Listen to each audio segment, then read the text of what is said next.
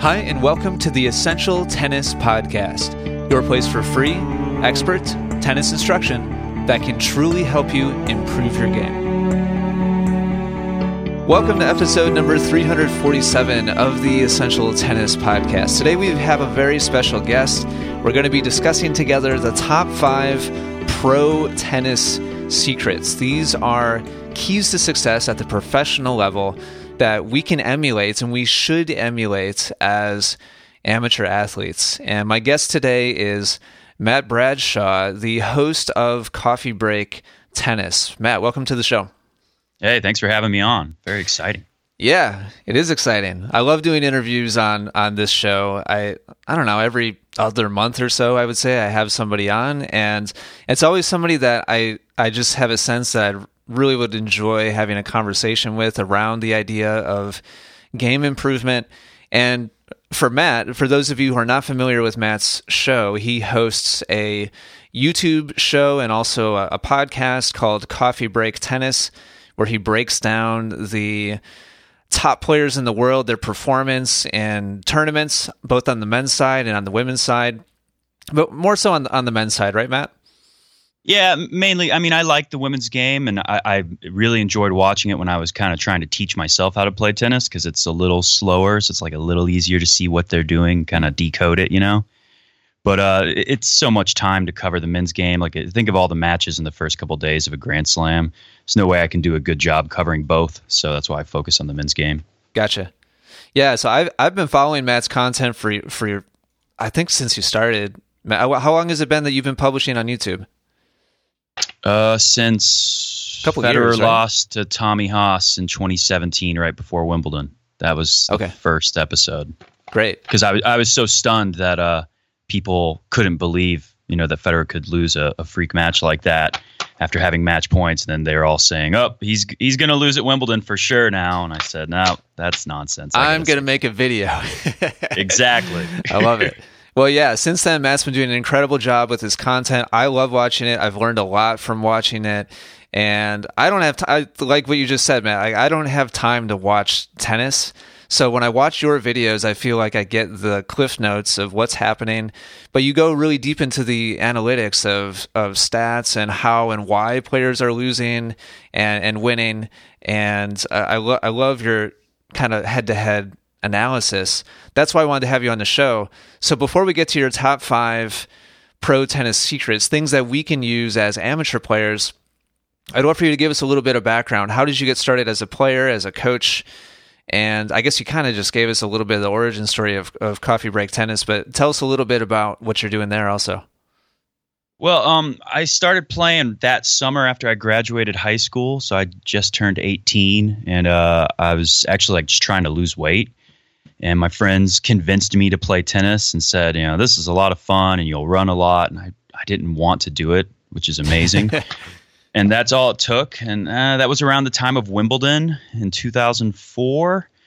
So we were playing tennis. You know, it was, it was ugly tennis. People can't really play and uh, and then they told me, you know, uh, tennis players can serve like 120 miles an hour, and I said that that's impossible. Even baseball pitchers can't do that, you know. And so I got home and I was like, I wonder if there's tennis on TV, and I kind of got lucky that we were in the middle of Wimbledon. I had no idea, so I just flipped through channels until I saw Wimbledon, and I saw Venus Williams hitting over 100 mile an hour serves, and and then after that, it's like all I thought about was playing and watching tennis. It's all I wanted to do.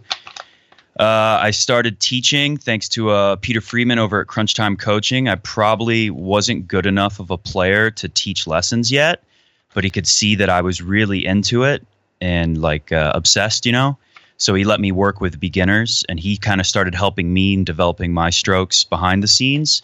So I owe him uh, a lot of credit for uh, fixing up my game on that. And then he saw that I had done a music video with my band years before and thought it was really good and that I was good on camera. And he had me do some videos with him. And uh, and then I thought, you know, I started thinking about what is something I would love to watch on YouTube about tennis, and I just had this idea. I, that was all I did. I was like, what is something I would get excited to see? Hmm. And I thought, you know, it's kind of hard to find commentary on tennis after big matches. It is. So it still yeah, is. That's how I came up with the idea. It, it still is. I think that's uh, something I have going for me pretty good. it's helping me out. Yeah, and frankly, if I can just kind of uh, have a little personal rant, I've I've personally felt like over the years as I've watched tennis on TV, I've been very consistently, almost always, really disappointed with the depth of analysis and commentary that I see on TV. I, I just feel like it's incredibly shallow, and and you take it to a much much deeper and more insightful level. So I, I really appreciate that a lot. Awesome. Yeah, I, I know what you mean. I mean, I really there's a lot of bright spots, and um, you know, some guys are kind of back and forth, but some of the commentators, I think, uh, they do a pretty good job. Very interesting. That's why I always I go out of my way to make sure I hear what they have to say during matches because they'll bring up some pretty interesting stuff. Cool. But so, sometimes, yeah, it's very much what you're saying. sometimes. Yeah. Well, th- thanks for doing what you're doing. Like I said, I've learned a lot from the content you've been publishing. And so with that, let's go ahead and shift gears into. I, oh, I, real quick, I just yeah, want to say thank you because uh, you know I, maybe a lot of people don't realize, but I'm still very much into developing my game, and uh, I spent a lot of time watching your stuff. I, I especially loved watching all the slow motion Federer videos you were putting up years ago. Yeah. So I was watching that stuff from the beginning. Those were the good old days. I, I really I really miss doing that, and who knows, maybe someday in the future uh, it'll work out to where we can do it again. But yeah, I, I enjoyed that tremendously, and and uh, I, and I miss it. But uh, it was it was fun while it lasted. So I, I've asked Matt to put together his top five list. Like as he, over the years, he's gone through and just picked apart the the stats and the games and the patterns and the playing styles of all the top players in the world. I asked him to think about what the top five things are that he believes we can learn from and, and emulate and take away from the pro game and apply to our own games. So, Matt, why don't you go ahead and take it away? What's the, the first element here?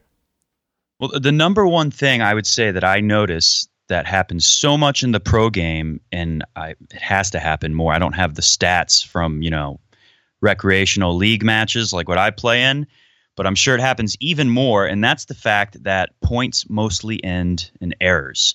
And uh, the short rallies are what dominate. I, I'm sure you're familiar with Craig O'Shaughnessy. He was uh, working with Djokovic team for a while. Yeah, he's been I on the this, show actually. Oh, awesome! Well, then yeah, Great you guy. know all about him. So I'm sure you've heard him talk about. I have this breakdown from a Federer Djokovic match at Cincinnati. I think this is from 2018 and there's you know 120 something points in the match in total, and uh, 50 of them were just one shot, a missed wow. return, an ace. Uh, 16 of them were a serve and a return, and then you know three shots, 11, four shots, 11, five shots, 11, and it goes it gets smaller and smaller. You know there was how many rallies were seven or eight shots? Uh, only four on each of those. And so I noticed that all the time, and that's kind of convinced me that for even for the pros and for us, it's more important to try to hit shots that force errors rather than winners, or at least you know a, a shot that you can come into the net on and, and have an easy finish. So that that would be my number one takeaway. And uh, I'm curious, you know, I know you you say you don't have enough time to watch a lot of pro tennis matches because you spend so much time working with people who are more like my level. Uh, I'm curious to hear what you think about that, and maybe if you know some uh, if you have some data on the recreational game. I don't personally have data, but I sat down with Craig and his partner Warren. Uh, I'm blanking on Warren's last name right now. Uh, have you met Warren, his, uh, Craig's recent partner? I don't know about Warren, but uh, uh, I feel I bad. I'm blanking out. on his last name right now. But uh, Warren runs, I, I, believe, Tennis Analytics is the the name of his business, and he and Craig are kind of teaming up. And a couple months ago, I went to a conference where the two of them were presenting data for the first time, where they went to a 3 5 level competition and charted matches. And it was unbelievably similar to the breakdown of the different point, the, the rally lengths with professional tennis. It was different, but the the overwhelming majority of points, just like in pro tennis, were a couple of shots per point.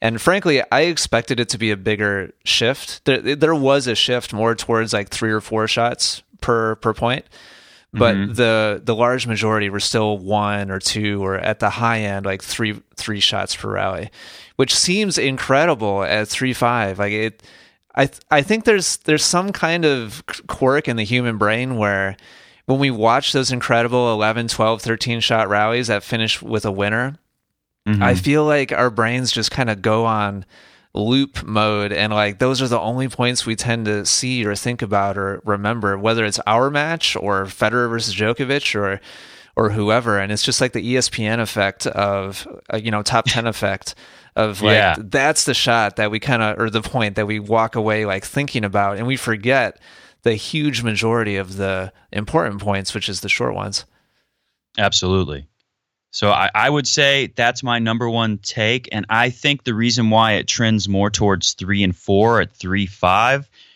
would have a lot to do with my next two or the rest of my five actually, but nice. definitely the next two things, which are. Uh, I think the most important thing to take with that data, like, well, how are you? That's easy to say, like, hit shots that force errors. That's more important than hitting winners. Like, well, like, how do you do that?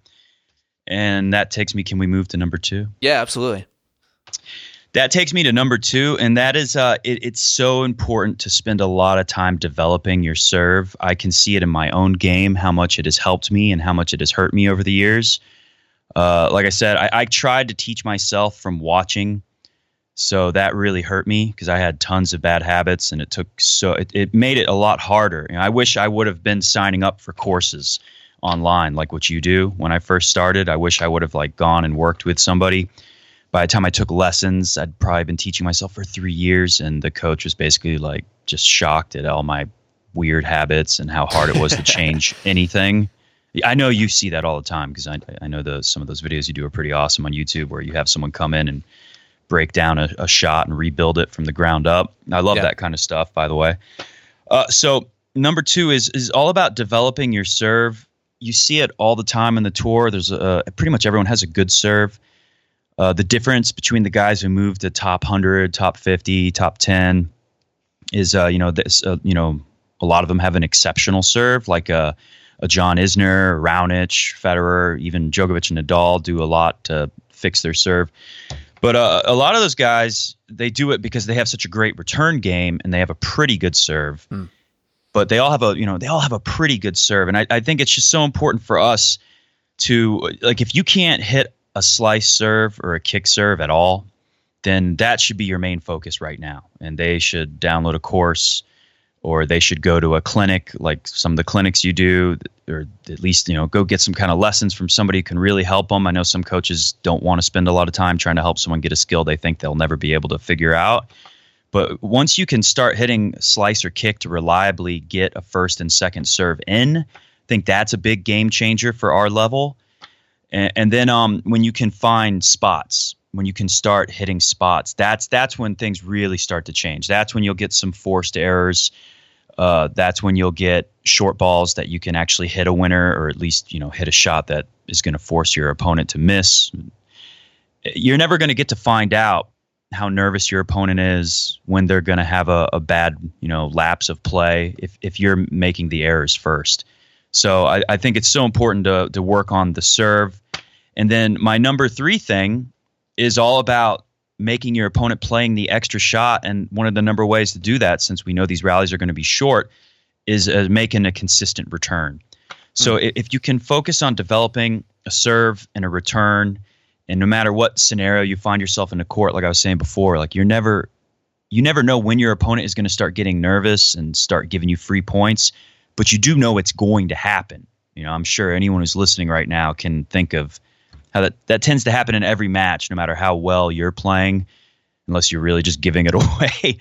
you're going to see a stretch where your opponent plays pretty poorly and will give you some free points. And if you can consistently get decent serves and returns in play, uh, you're going to see that a lot more and a lot sooner.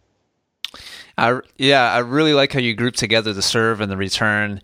It's it it gets repeated almost to the point where it feels like a cliche, but the old the serve is the most important shot in tennis, you know, phrase. I, am assuming you're a, a, big believer in that. Yeah, I, I, think so. I think you could even make it as simple from the Craig O'Shaughnessy uh, kind of world. Just say shots one and two are the most mm. important because yeah. shot three is usually out. you know. Sure, sure. So I'm curious, going back to your development and going into those maybe those first couple early lessons, can you think back and remember what was the big focus point for you as that coach kind of broke down and looked at your your self-taught habits? What was the kind of the, the turning point for you that really improved your serve and, and made it a more reliable tool? I guess you know it took years until I was able to really do anything good with my serve. It was just so hard for me to learn, and there were so many other things that were terrible that I was focused on. And for some reason, I didn't realize how important the serve was. I thought, you know, well, I can break like five, six times a match, and because uh, I was I was pretty quick. You know, I was playing 3-0, 3-5, and a lot of the guys I'm playing, you know, I'm playing guys who are 50, 60 I had a quite a rivalry with this guy who's literally in his 70s, and I was like, you know, 19 or something, and he was uh he was beating me. I'll never forget what a big deal it was to me when I finally beat that guy. but um, the first thing that really helped me at through Kanzen pretty regularly and not make many errors, and that I could use my legs and getting a lot of backhands in. That helped me get to three five and start winning a lot. And then uh, the serve, though, that's definitely what helps you get to you know 4-0, 4-5, stuff like that. You got to have a serve. And I, I would say the first thing was fixing the hitch.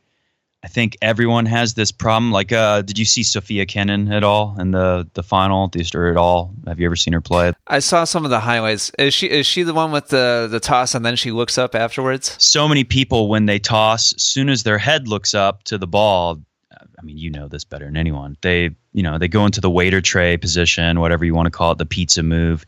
That racket just comes right back into a place where you can't generate any racket head speed and you have no chance to hit a good serve unless you're, you know, pushing it in. Then then you can consistently get it in, but it's it's not going to be a good serve at any decent level of play. So I, I guarantee you, uh, they told her, "All right, toss, but keep your head down so you don't throw your racket in the pizza move." Hmm. And, and, you see that a lot, like that Delbonis. You ever seen Delbonis? He's got no, the ridiculously seen, high toss. him. And uh, well, yeah. do you remember uh, Sara Errani? She would just kind of hold her racket up in the trophy move, you know, at least with the the ra- with her racket just like ready to drop and accelerate. So you sure, see that yeah. a lot in the women's game and, and sometimes in the men's game too. Delbonis kind of does that. So obviously, even for pros, sometimes this is just a thing people can't fix for some reason. It's just so it's such mm-hmm. muscle memory. So I would say that was the number one thing for me for sure, and probably will be for anyone working on their serve, is just not doing that since it kills all of your racket head speed, gives you no chance. Once you can start feeling what it's like to really accelerate, then you can start using your legs and your hips more and get even more racket head acceleration then uh, then you know what it's like, you know, to hit a serve 90, 90, 100 miles an hour. Once you start to feel that, then you can start working on spin and location, and then then you can have a real weapon. And uh, you know that's a really exciting thing to me to see people start to get that because it changes the whole game. Absolutely. I'd love to touch on that location part of it. You you mentioned it a little bit earlier as well, being able to to pick your spots. What patterns do you see the the pros as you I think I heard you say a couple times during the Aussie that you had like three or four screens like going at a time as as you're watching all these different matches. Hopefully, hopefully you detox every once in a while, Matt, away from that uh, that screen time. But I got uh, I got Grigor Dimitrov choking away a match live in the background right now. All right. yeah, I can't get away. yeah, I feel bad for him. It's funny. Um, Grigor Dimitrov, he made that semifinal in 2017 at the Australian Open, and everyone thought like, "Oh man, this is his time. He's coming." And then uh, I think the next thing that happened to him is some shoulder trouble. Although he mm. had some good results in 2017, and then his serve has just been a nightmare. The serve is so important, even at this level. That's why Dimitrov is struggling so much. Is uh, I think um, the second serve is a massive problem for him today. He's got a bunch of double faults already. Uh, with Djokovic, when he was struggling, his biggest thing was he modified his motion because of the tennis elbow, and he was actually getting more pace on his serve. And and you heard Federer talk about it in a presser like a week ago. Djokovic couldn't hit spots anymore, and it hmm. completely mm. ruined his game. Djokovic became what, what did he drop to? Like five in the world or something, and he wasn't winning anything, and he was losing to all these you know players people have never heard of. So that just goes to show you the serve is so important. And then uh, to get back to what you were saying on location, you see a Yeah, lot of what- times. I'd be curious on, on both serve and return. What what patterns do you see the pros using most often that you think we could copy? Uh, well, the funny thing is, and I see it too, playing in uh, you know Alta matches and you know stuff like that. A lot of targeting of the backhand. You know, if, if you know that the player has a weaker forehand or backhand, so you, you do see serves going, a lot of traffic going to the weaker side. That's definitely pretty common. Uh, I'd say Federer made this really popular. You see Federer constantly in the deuce court on the first serve, hit kind of an off speed slice serve out wide away from the forehand, short in the court to kind of get an open court for your first ground stroke so you can attack. So you see that a lot. And now you kind of see every right handed player doing it more and more. It seems like to me, they're kind of all copying Federer on that. Uh, you definitely see this, you know, second serve kick in the ad court going away from a righty, the the kick serve away from the backhand, up and away. In the ad court, you see everyone hitting that still. Uh, another thing you always see Federer do is you kind of start to see people copy a little bit, although it's kind of hard to pull off if you're nervous.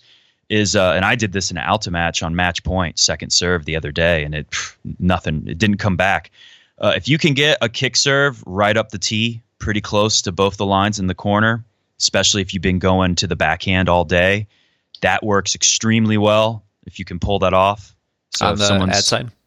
yeah, ad core. I, I've the first, you know, when I when I was starting to get more pace on my serve, but not much still. The first spot I ever hit an ace was uh, that ad flat up the tee. You know, you can nail You, the you tee. say that you say that like you you reflect on that moment frequently. Yeah. well, because it's also it's still where I'm most comfortable trying to find an ace is uh, you know flat as hard as you can right up the tee from the ad court because it it seems so simple. It's just you're you know you're driving a straight line out of your racket. If you can You just never forget your first ace. never. yeah, you uh, that and uh, that slider from Deuce. That's another thing. You, you know, you'll see pros and the commentators will point it out sometimes. Like, wow, he just hit like an 80 mile an hour ace. Hmm. Like, yeah, you find that slider short and out wide in the Deuce court. Like, yeah, you can you can ace anyone with that. So uh, you see a lot of that, uh, those patterns. Um, as far as return, uh, a lot of cross court. You know, if, if someone's going after your backhand, just uh, get a, a cross court return. That happens pretty common. Uh, a lot. A thing that's more popular now is to kind of return up the middle, Hmm. especially. Uh, I think at three five four zero, if you can get the return right back on the opponent, a lot of times the footwork isn't good enough to get out of the way of the ball. It's kind of like serving at the body. You kind of return at the body. So I like that as well especially if you're trying to run around your backhand. You know, we see the pros run around their backhand in the ad court and go forehand inside in winner, and that's a shot that I try to hit a lot in matches, and I know like I'll miss a lot of them, but for some reason I just do it because it's a more fun way to play. But uh, you know, if it's crunch time and I, I really, you know, if I'm down or something, I'm not going to try that. So if you run around your backhand in the ad court, it, it's definitely not a bad play to kind of hit it up the middle right at the server. So you, see that. I, I just saw uh, Dimitrov serve out wide in the deuce court, and uh, the guy hits forehand right up the middle towards Dimitrov. I think he won the point too. So there you go. it happens all the time. Case in point. Yeah, uh, one other specific pattern that you're kind of touching on briefly, and I can't remember. I I'm, I don't really think I saw any of. Uh, oh, I- that's not true. I saw a little bit of Aussie, but but very little of it. So I probably heard this stat on on your show. I heard somewhere that Nadal, after his serve, hit a forehand on the next shot, something like eighty five percent of the time Yeah. how how is that possible like what kind of uh, how should our listeners be thinking about setting up their favorite shot uh, right right after the serve Yeah, that's a great point. You know, um, that's a good way to go back to what I was saying is, uh, you know, hit shots that force errors. And uh, if you can find your favorite shot off of your serve, off of, you know, if you can hit a spot where you get a short enough return to run up and uh, take a short ball with your favorite shot, you're definitely going to win a lot more. Federer does that. I mean, every pro is doing that, but Nadal especially does it because one, his serve is not as big of a weapon as a lot of other top players. I mean, he's a lefty. I think if Rafa wasn't a lefty, that might have hurt his uh might have hurt his game. Sure. Maybe history would be different. I think that's fair to say. Yeah. yeah. So Rafa does it, I think, more because his serve is not as much of a weapon, but it becomes, you know, Rafa dominated in, uh, you know, winning on serve stats last year. And uh, I think that's why is because he knows his serve is very much a weapon. If he gets a short forehand, he can attack because he, then he's going to win like 90% of the points. So that's why 85 or whatever percent of the points, he's making sure that happens. So yeah, I think that's absolutely important, and you will definitely uh, you will force more errors. You will get more easy shots if you can find a way to do that. Uh, I like to go after my forehand, but it can fall apart on me, especially if I'm not getting to practice a lot and groove it.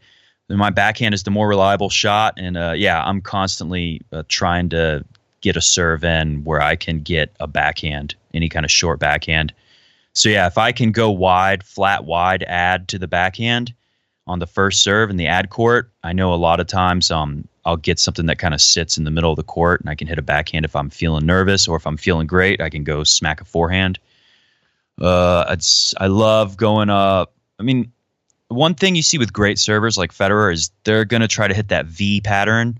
They're just going first serves are like flat out wide for a while to establish that you're getting your opponent out of position and you're opening the court for a winner on the first ground stroke you hit and then he mixes in those T serves, and we'll get aces because you know they're already leaning leaning the other way. So I, I, love doing that. If you can hit flat, if you got a hard enough serve, if you can go like 100 miles an hour and hit close to the lines, out wide, flat on ad or deuce, you get a lot of balls you can attack with whatever your favorite ground stroke is. If you move well enough, you'll typically get something short enough where you can hit the shot you want. Awesome. All right. Well, I'm looking forward to moving on. Just to quickly bring everybody up to speed. Number one out of five was most points end with an error. So work on forcing mistakes instead of just going for winners. And then number two is improve your serve. Make sure you have spin and and you're starting to be able to place the serve. And then number three was make them play an extra shot. And making a consistent return of serve is is a huge part of that. So yeah. what's what's number what's number four on the list, Matt? Number four is a thing that I think about all the time when I play matches because if I'm a little rusty, it's one of the first things I notice I'm not doing, but I'm good at being aware now. And that's and this is a difference you see between like young, like next gen, or you know some of these uh, Felix Auger types. Dominic Thiem was bad at this for a long time. Younger players who are developing, you'll see they don't have this a lot of times, and that's simply you have to be so aware and able to sense the opportunity to move forwards and you can't hesitate. You have to react right away, whether you're trying to hit a volley or you're just taking two steps inside the court. You know, think Roger Federer or Djokovic. Get your feet inside the baseline and take the ball earlier on a short ball an attack. It doesn't mean you have to crack a winner, but you have to move in and you have to be aware of when when the shorter ball or the float ball that you can run up to the net and put away is coming.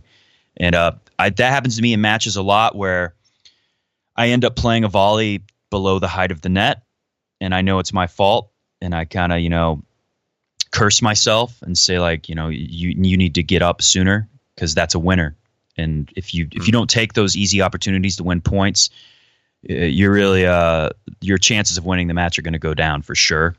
Or, or same with just step in and take the ground stroke earlier, whatever the shot is. So that's one of the things that uh, I see with uh, it's a game changer for the pros. The guys who do this better succeed more, and I think it's a it's a big game changer for um, 3-0, 3-5, 4-0, all those levels. So I feel like watching TV, it can kind of feel like some some kind of intuitive, like sixth sense, like ESP kind of thing, where the pros just kind of have that awareness of like, oh, this is that magical moment to move forwards. But I think a lot of amateur players feel like they're constantly behind. Like they they're not seeing it until like it's already like exactly how you're saying. Like you, you hit that volley and it's like oh that i should have been able to hit that a lot higher. What kind of things have you what kind of things do you think the pros are seeing? And what elements have you really been focusing on to improve that that awareness and that sense of of when the opportunity is coming well, one thing is you can feel right away when you really hit a great shot, when you connect well and you know it's going to be deep, you know it's going to be trouble for your opponent. So that's one thing right away where you already kind of have to have your antenna up. Uh, another thing, you got to be great at timing your split step. I would say that's one thing I should have put on this list if I had more uh, more spots to put it in. Is it's amazing how many people don't time the split step right, mm. and they get off, you know, kind of to a late start. So if you're already taking care of your footwork with the split step, I think you'll see it. You'll see it sooner, or at least you'll. Let's say you see it, but you don't react fast enough, because that can be a problem too. I think sometimes people see it and they know it and this is when i get most mad at myself is like man you saw the guy turn his back to you running out wide way behind the baseline he's going for like a backhand slice looking shot because he can't set up his feet to actually hit it it's so obvious you're going to have something just floating over the net that you know if it's a doubles match and you're already standing there while your partner's playing from the baseline it's the easiest put away that we all we really want you know the difference between like you have a put away but you can still screw it up and then you have a put away that no one can screw up. You know, even the 3 0 players put those ones away. Sure, yeah. Yeah, so sometimes you will see that coming. And if you wait half a second behind the baseline, you're going to get up there with an awkward shot. You know, the ball's going to be below the net, and you're like, what do I do? Pop it up? Do I try to hit a drop shot from this position? Like that would work, but I could easily miss this shot am I hitting a volley at my shoestrings? You know, like you just put yourself in an awkward position when you pretty much already won the point. You just had to react. So the obvious things are start get better at your timing your split steps so you are in a position to not just like see it but like oh i see it and now i'm already moving forwards because my feet are always working you know i have good uh, good footwork number two is you know be pretty in touch with like if you hit a great shot know that you might have an opportunity to move forward so be kind of looking for it and then the obvious thing is like, where is your opponent? Like, how far did you force them out of position with the shot? Are they turning their back and switching into like a continental grip to hit some kind of slice forehand, you know, volley looking shot from behind the baseline, just kind of push it back with a backhand forehand volley type deal. You know what I mean? Yeah, absolutely. So on the pro side of things, who who comes to mind for you first that you think does this exceptionally well? The the transition from kind of neutral, like rally, rally, rally, and then making that decision to uh, close forwards and be more aggressive with positioning. Who do you think really does that exceptionally well? Well, definitely the big three come to mind right away Rafa, Roger, Novak. They're the best at it, I think, because they've worked so hard to stay on top and to keep being the big three. That's how these guys have won everything, every important tournament for like 15 years now. So I'd say they do it better than anyone. Uh, even Serena, we don't think of her as like a great net player, maybe, but she's pretty good at it. Same with uh, Venus. I remember uh, seeing Federer and Venus at Miami one year, and that was one of the things I noticed right away years ago when I knew less about tennis was uh, how quick they were to move in and attack when they had an opportunity. Remember that was uh, my big takeaway that year. So the big three, uh, Tsitsipas is for next gen type players. Yeah, somebody that uh, I right away started taking pretty serious because he he had it, he does it. Uh, uh, uh, Sasha and has a YouTube channel. Yeah, he has a YouTube channel. You know, um, Alexander Zverev, he's uh notoriously been really bad at the net, and then you know his brother is like a serve and volley specialist. It's kind of funny. And I think he had a good run here at the Aussie Open, and one thing we've seen from him recently that he's been working on is uh, being better at that and he's even getting better with his volleys, and he's uh, you know he's starting to be better about. He senses the opportunity to move in and finish more.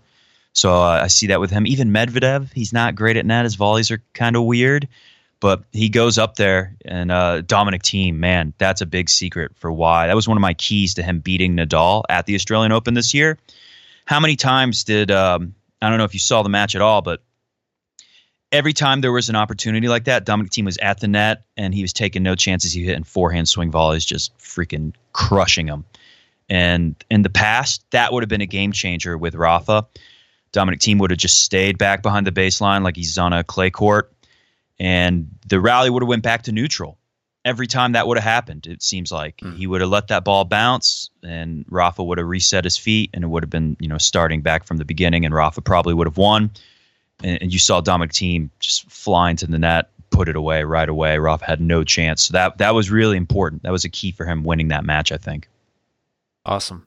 A theme I'm hearing from you, and I, I think you must have mentioned this a solid seven, eight, nine times by now in our conversation. Oh yeah. Is you've is you've made mention of at least a half a dozen players mm-hmm. having improved like a specific part of their game, like whether it be net play or closing forwards or serve power or accuracy or it's it sounds like all these top elite players are constantly trying to develop new tools and sharpen the ones they already have. I feel like that in and of itself is is probably a, a big takeaway, a big lesson for for the listeners at home.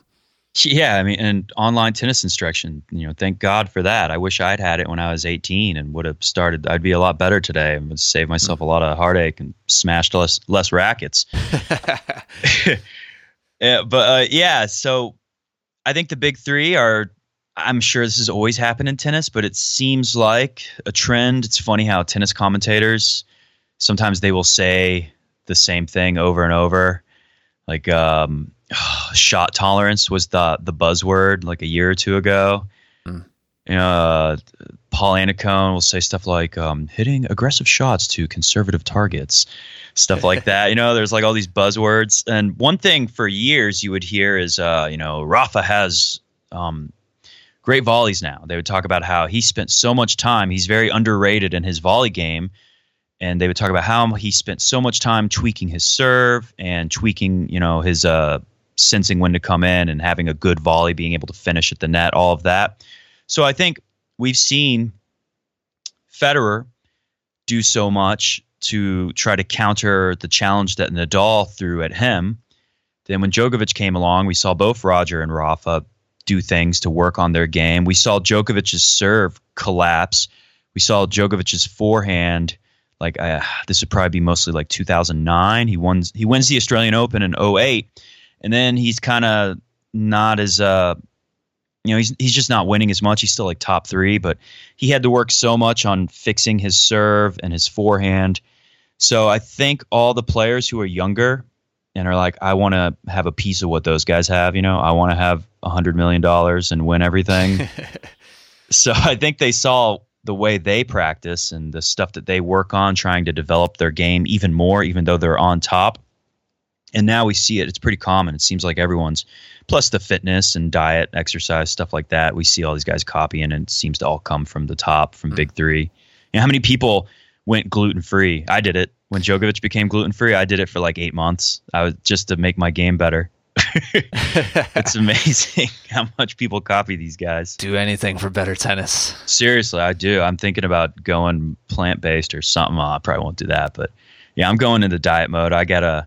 I dropped down. I was playing 5-0 tennis, and even though my strokes are better now, I'm playing 4-5, and it kind of irritates me. And I know it's all fitness related. I gained weight and I mm. got slower, and uh, yeah, so I'm working hard on that right now. I'm working hard on uh, second serve working hard on the forehand always because that's been my biggest weakness forever. Hmm. Awesome, good for you. And I, I, know everybody listening can can definitely relate. It's one of those things. Like tennis is just one of those games where it's like whack a mole. Like when you kind of pound the the one problem area that pops up, it seems like something else comes in to to take its place. And there's just so many different variables and it's so difficult to have them all feeling uh, solid and sharp at the same time. Yeah, I I lost an Alta match a couple days ago, a mixed doubles match, and it was seven five six four. Like we had chances, but I think they broke my serve two, maybe three times, and it, it and it was it was so frustrating because I was hitting good enough serves to win, even though I wasn't hitting spots the way I wanted to. I was hitting enough pace and spin to where I could get some short balls and I was just making like you know 15 unforced errors on the forehand. A lot of times with like a short ball, you could hit a winner off of. And it just makes me crazy. And I remember uh, I said earlier, I saved a match point, and I, and I knew it was like it's because I'm sitting watching tennis and doing coffee break tennis for two weeks straight, and not hitting any tennis balls. So I was really irritated that I couldn't find my forehand because of that. But I knew to go out and hit serves because I could practice that on my own before the match. So I was able to hit enough good serves. And then as soon as I started hitting spots, I didn't even have to hit a second ball. You know, the returns weren't coming back when I started hitting quality serves in the right spots. So yeah, this stuff will make you crazy. You know, you, you do one good thing, like you said, and then all of a sudden you can't hit a forehand. Yep. I, I, guess that's why you. Yeah, I guess that's why uh, you don't give up. And there's people who are online looking at YouTube tennis lessons and trying desperately to to get better. Absolutely. So let's move on to number five. I'm really curious on this one because I know you you told me before we started recording that it kind of ties everything together. So so yeah, just the magical kind of recap number five? real yeah, go ahead. quick. I know I'm kind of long-winded today. I'm sorry about that. I'm used to doing a show by myself and just talking all the time. The number one is the points are going to end I'm, I'm pretty good at making it easy to talk. It's my fault. Uh, this, well, thank you. Number one, points are going to mostly end in errors, and so as a result of that, you got to develop a great serve and a great return. And even if you know if you're at, the fence, you got to throw that lob up when they're at the net and see are they going to miss the shot. So that's how you take advantage of most points ending in errors. Make more serves, make more returns, make more shots when you're in a terrible position, defensive position on court. Number four, make your life way easier since the opportunity when you have a freebie. The ball is going to be short. You have to be up there at the net or at least a few steps inside the baseline to take that ball earlier and take your reward. And number five is really simple.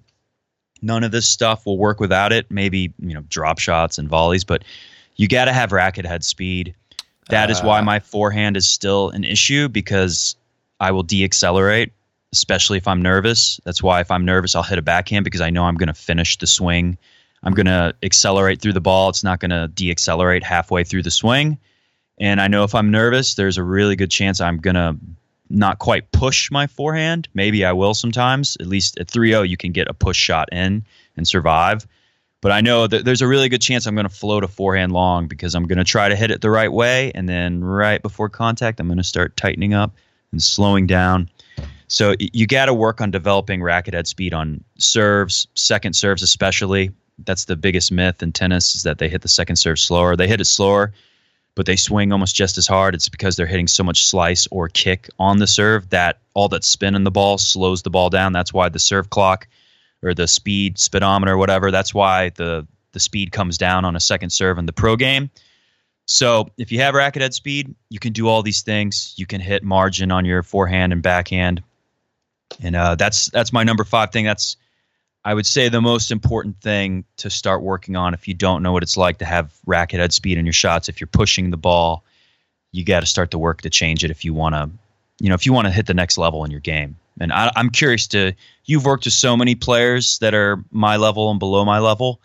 I'm curious to hear what you think about that and what your number one thing would be. Yeah, well, I I, to- I completely agree on the racket head speed front. There's and yeah, excluding maybe like touch shots, like you said, but Yeah. forehand ground stroke, you know, drive ground strokes and and serves. Nothing good can happen when, unless it's on accident, when you're tentative and careful and trying not to lose. Uh, in terms of your technique, it's just very difficult to be successful. And I, I think you're absolutely correct. It's it's relatively level dependent. If you're if you're a beginner, maybe moving on up to lower intermediate, you can get away with just hitting the ball in the court and and nothing else. Um, that's why people hate pushers so much. But once you get into you know the strong three five four zero, definitely four or five, you just can't. The opponents just have enough weapons that they're going to figure out a way to exploit any kind of kind of sitting shot that's hitting their side of the court over and over again. Yeah. And on the on the pro side of things, I feel like uh, I feel like the last like five years or so, it's been an incredible run of players that are figuring out how to hit aggressively from just about every conceivable position. And I feel like the latest iteration of that, at least from my perspective, not watching a lot of pro tennis, but just kind of occasionally watching. I feel like Thiem watching Thiem hit the Yeah. ball is just like That's the first name that came to mind. as soon as you Jeez, it's just like that. oof, just like over and over, no, just freaking smashing the ball, but but doing it with with precision. Um, watching him hit from the gr- from the baseline is is really impressive to me. And if that's the kind of direction that the game continues to head in, and then you've got your players who are kind of like the expert counterpunchers, like the Medvedev, like Mm-hmm. I, to me, that's like super exciting to watch. And uh, yeah, I, I think the acceleration is is huge. I'm curious what you think, you know, because Dominic Thiem and Medvedev, their s- strokes are so different, but they both are preferring to be at the baseline. And Dominic Thiem, you know, he has massive racket head speed and uh, a good bit of spin, but he's just so strong. He works out so much that even though he's hitting a lot of spin, you know, I said earlier, the spin brings the speed off the ball. Well, he's hitting it so incredibly hard. Rafa, I guess, started this with his forehand that uh, he's able to hit a lot of topspin and still like get through the court extremely fast. Yeah. Whereas Medvedev, a lot of people like McEnroe will say he's a pusher, which you know I watch Medvedev and I don't think he's a, a pusher. I think he's more of a flat ball hitter. Uh, he kind of pushes it a little. Like I don't know. I want to hear what you think as an expert coach. Well, for, I think pusher is a completely relative term. In other yeah. words, you've got your beginner pusher who literally just hits the middle of the court with a ball that travels over the net by 10 feet and 30 miles an hour, like over and over and over again. Yeah. And then you've got, you know, relative to top 50 in the world, you know, elite athlete quote unquote like pusher. I, I can I can see somebody's argument for that, but you take you know Medvedev's put you know quote big air quotes like pushing shot, mm-hmm. and you put it against a 5-0 you know Alta players quote unquote pushing shot, and you've got you know two golden sets. So yeah, I think it's important to keep in mind the relative like the pace and the level of athleticism and the talent, you know, of anybody we see on TV, WTA or ATP is just so beyond anything that any of us amateur players can really comprehend unless we've really spent a, a lot of time going deep into the game. Mm-hmm. And uh, I think probably most importantly, seeing it up close and in person, it's very hard to comprehend really what we're watching unless uh, we've seen it in person. And in particular, I believe we've watched our, ourselves on a video screen yeah. Because the contrast between seeing yourself hit a quote big forehand and seeing Thiem hit a quote big forehand. It's like you might as well be talking about, you know, Mars and and uh, planet Earth. Like it's two yeah. completely different uh, reference points. And, and um, it's just those yeah. guys. The fitness level is really the biggest thing. Yeah, it's incredible. They they can generate so much more racket head speed than we can. That's that's so yeah, I.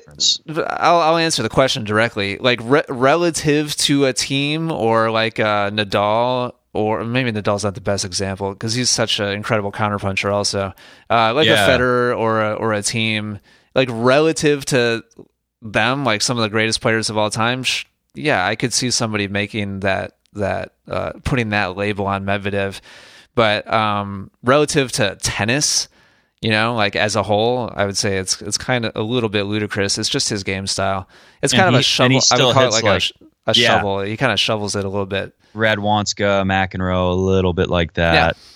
But to me, it's uh, and that would be my other thing. If if you don't have racket head speed, you better master the contact point. You know, if you can uh, mm-hmm. take a ball out front and out, you know, with enough space between you and your hip, and you can uh, you can get it in that sweet spot of spacing and you can you know catch it out front nice and early, then you can kind of have a slower swing. Uh, do you recall Federer used to say when he gets nervous, he actually slows down his swing. He reduces his racketed speed. It's still fluid, but he swings a little slower. I don't remember him that? ever actually saying that. That's really interesting. Yeah, I know because it almost sounds like he says he pushes it. I don't think he pushes it. I think he still has like a fluid ball, but I think it's focuses more on take it early and swing just a little slower. Take your incredible racketed speed and bring it down like 10 percent. That's the thing. Like his normal like you know feeling good like Roger rackethead speed is so beyond what any of us can really comprehend. Yeah. so like his, his like slowing down is just into like you know normal elite player you know range probably. Yeah, definitely. Awesome. Well, I, I love the I love the list, Matt. Just to go over really quickly. Number one, most points end in an error, so focus on forcing mistakes. Number two, improve your serve. Number three, improve your return. Number four, be aware of opportunities to move forwards. And number five, work on racket head speed. I love yeah. it. Good. Once good you stuff. have the racket at speed, you can start to actually feel what the the good contact with the appropriate speed feels like. Then you start hitting great shots, and then everything gets better from there. I think really awesome takeaways here, Matt. And for everybody listening, I highly recommend you you subscribe to Matt's YouTube channel. Again, the the name of it is Coffee Break Tennis. Is that is that three word? Is Coffee Break two words or one word? I think it's three words spaced out. By yeah. the way, Dimitrov. Dimitrov lost after winning the first set. By the way, if anyone was wondering, uh, there's your live update. Um, yeah, gotta stay up to date. Yeah, you got to. Yeah, it's three words with a space in between each one. So yeah, so check it out. Coffee Break Tennis. Really insightful content Matt's putting out. And I think really, really applicable. That's really why I wanted to have you on the show, Matt, is I think it's important to watch those elite players and not just have the stars in our eyes and feel like, oh, they're godlike, you know, figures that we can't possibly learn anything from. But the reality is there's a ton going on that if we know what to watch for, we can really take away a lot of important lessons. And so thanks for for sharing those with us today. I, I really appreciate it. Yeah, I really appreciate you having me on. Uh, part of the reason why I started the show is because uh, it's not a lot of people to talk to about tennis for hours and hours. So uh, I really enjoy this actually. Awesome. Yeah, well, keep up the great work. I will continue to uh, support what you're doing because it's unique and I think it's really valuable. And and so uh, keep pushing. I, I, know how much work it is. Uh, I know how much of a sacrifice it is to uh, to to keep you know pushing out video after video, especially during the slam where you try to do daily like you did with the with the Aussie. Uh, but I want you to know there's people out there that appreciate it, and I hope everybody listening goes and uh, and supports you. So uh, thanks for your time today, and looking forward to more of your content. Thanks, Ian. For more free game improving instruction, be sure to check out EssentialTennis.com, where you'll find hundreds of video, audio, and written lessons. Also, be sure to subscribe to Essential Tennis on iTunes and YouTube, where we are the number one resource in the world, providing passionate instruction for passionate tennis players. Thank you so much for listening today. Take care, and good luck with your tennis.